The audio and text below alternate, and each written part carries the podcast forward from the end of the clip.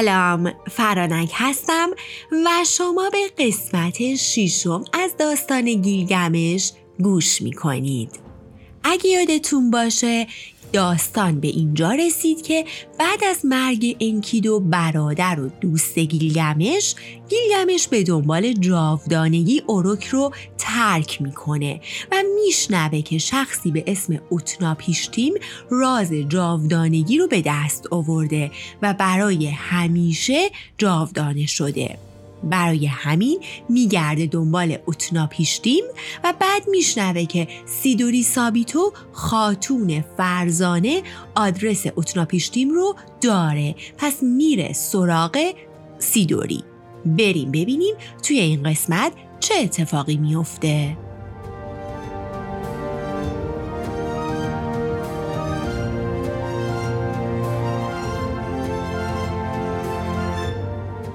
سیدوری سابیتو خاتون فرزانه که نگهبان درخت زندگی بوده تو ساحل دریا و روی بلندی خونه داشته و از اون بالا باغ خدایان رو نگهبانی می‌کرده.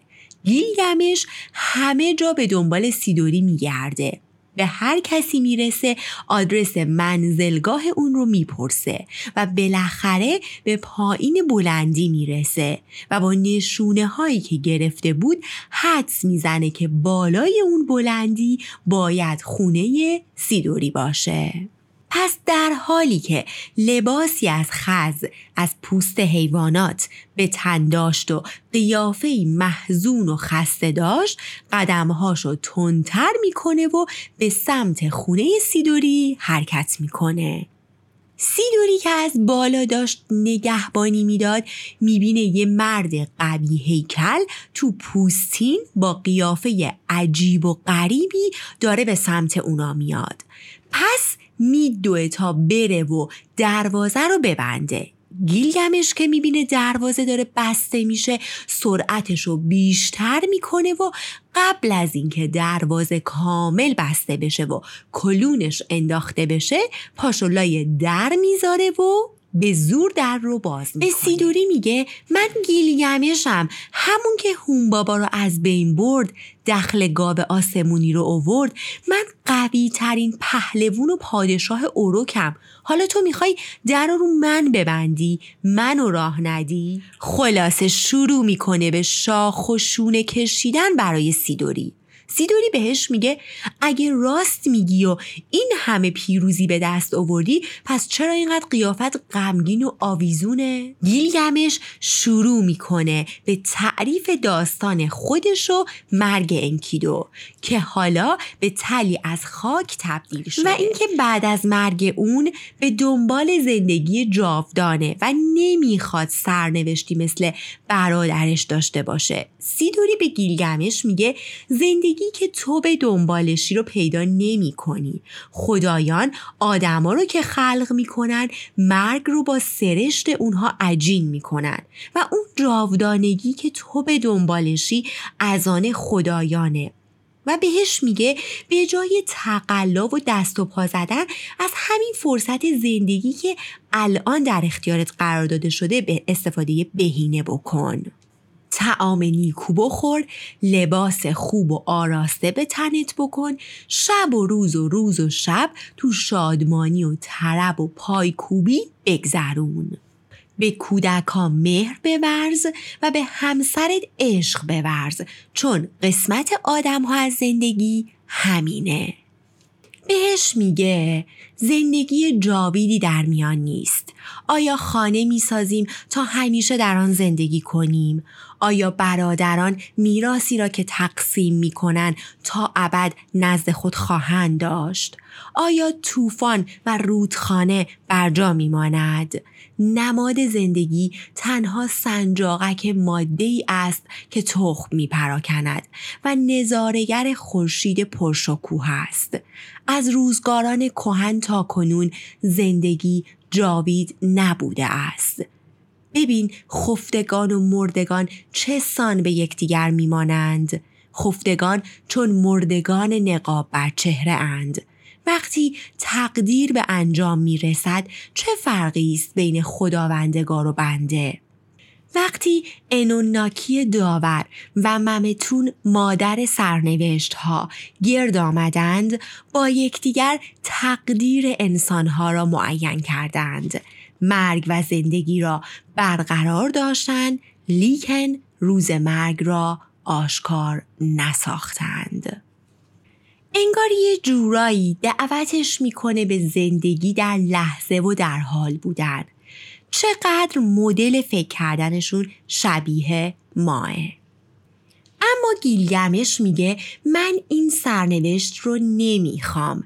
از هیچ تلاشی برای رسیدن به جاودانگی دریغ نمی کنم. پس تو به من فقط راه منزلگاه اتناپیشتیم رو نشون بده. اینکه باید از دریا بگذرم یا همین راه خشکی رو پیش بگیرم. سیدوری به گیلگمش میگه تو باید از دریاها بگذری حالا تازه اگه از دریاها به سلامت عبور کنی به قسمتی می‌رسی که به آبهای مرگ معروفه از اونجا چجوری می‌خوای بگذری؟ و بدون که فقط شمش خدای آفتابه که می‌تونه از دریاهای خروشان بگذره. اما خب در آخر وقتی سیدوری اصرار و عزم بلند گیلگمش رو می‌بینه بهش میگه اتناپیشتیم یه کشتیبان داره به اسم ارشنبی که الان کنار دریاست. همونجا که صندوق های سنگ رو همدیگه انباشته شدن و در حال حاضر رفته به جنگل تا یه سری خوراکی و مواد غذایی فراهم کنه. زود خودتو بهش برسون و ازش بخواه که تو رو با خودش پیش اتناپیشتیم ببره. گیلگمش تبرش رو بر می داره ابزار جنگیش رو به کمر می بنده و با سرعت به سمت ساحل میره وقتی به صندوق های سنگ می‌رسه هرچی میگرده و داد می‌زنه نبی رو پیدا نمی‌کنه. بعد میره به جنگل اسم نبی رو فریاد می‌زنه اما باز پیداش نمی‌کنه.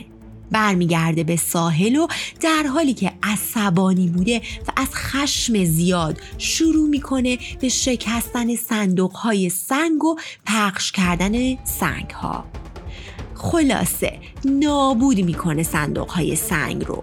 که یهو ارشنبی سر می‌رسه. گیلگمش تا ارشنبی رو می‌بینه یکم آروم میشه و شروع می‌کنه داستان زندگیش رو برای اون تعریف کردن و درخواستش رو بهش میگه.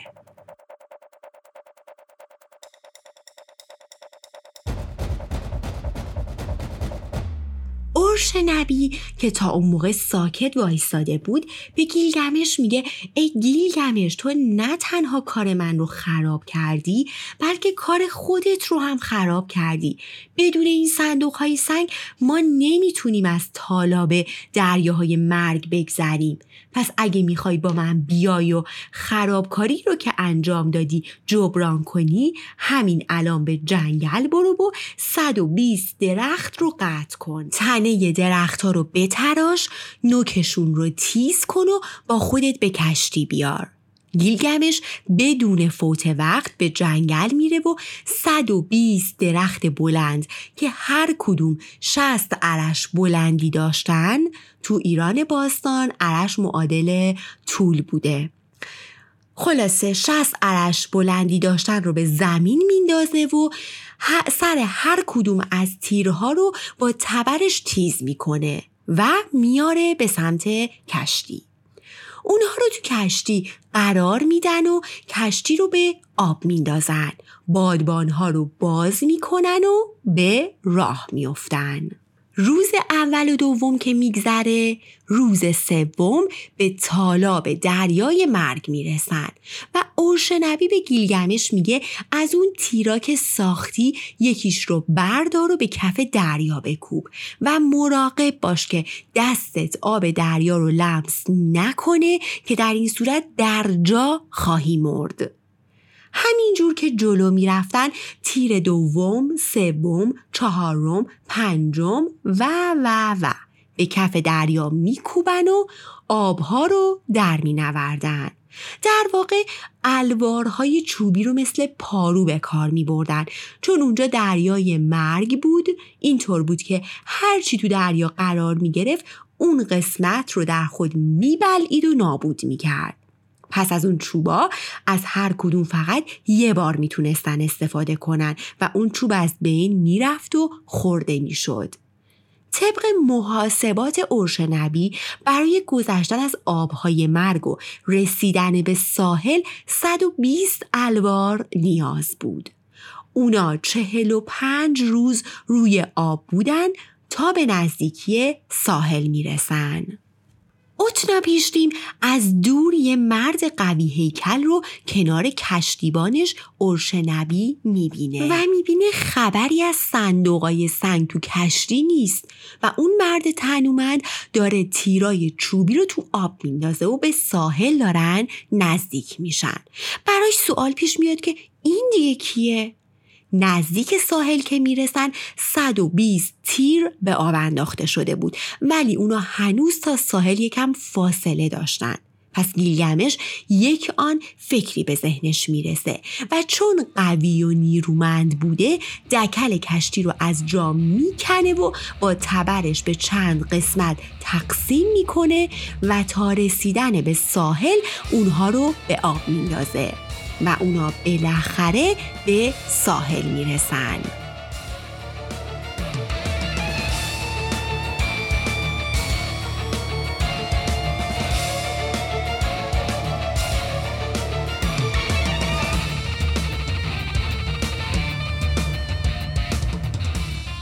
ساحل که می‌رسن پیشتیم میاد به استقبالشون و گیلگمش که خیلی از دیدن اون خوشحال شده بود شروع می‌کنه به معرفی خودشو مثل دفعات گذشته داستان زندگیشو تعریف می‌کنه و میگه که به دنبال جاودانگی فرسنگ ها اومده و از هیچ تلاشی برای رسیدن به اون دریق نمی‌کنه.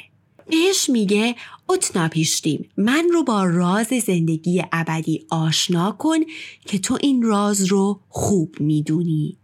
اما اتنا پیشتیم شروع می‌کنه به دل سرد کردن گیلگمش و بهش میگه اول از همه خشم رو از خود دور کن و سرشت و ذاتت رو بپذیر که تو اینگونه زاده شدی که دو پارت از خدایان و یک پارت از آدمیانه و همین یک پاره تو رو به جانب تقدیر آدمها میکشونه. مرگ حراس انگیزه. درسته. اما قایت هر زندگیه. از آغاز زمان دوامی در میان نبوده و این تقدیر همه جاندارانه و این تقدیر از همون ابتدا نوشته شده. سومری ها معتقد بودن وقتی نوزادی به دنیا میاد دوتا خدای ممتون خدای سرنوشت و خدای انونکی خدای ارواح بزرگ بالای سر نوزاد ظاهر میشن و با مشورت هم تقدیر و زمان مرگش رو رقم می‌زنن پس هیچ گریزی ازش نبوده و باید اون رو پذیرفت.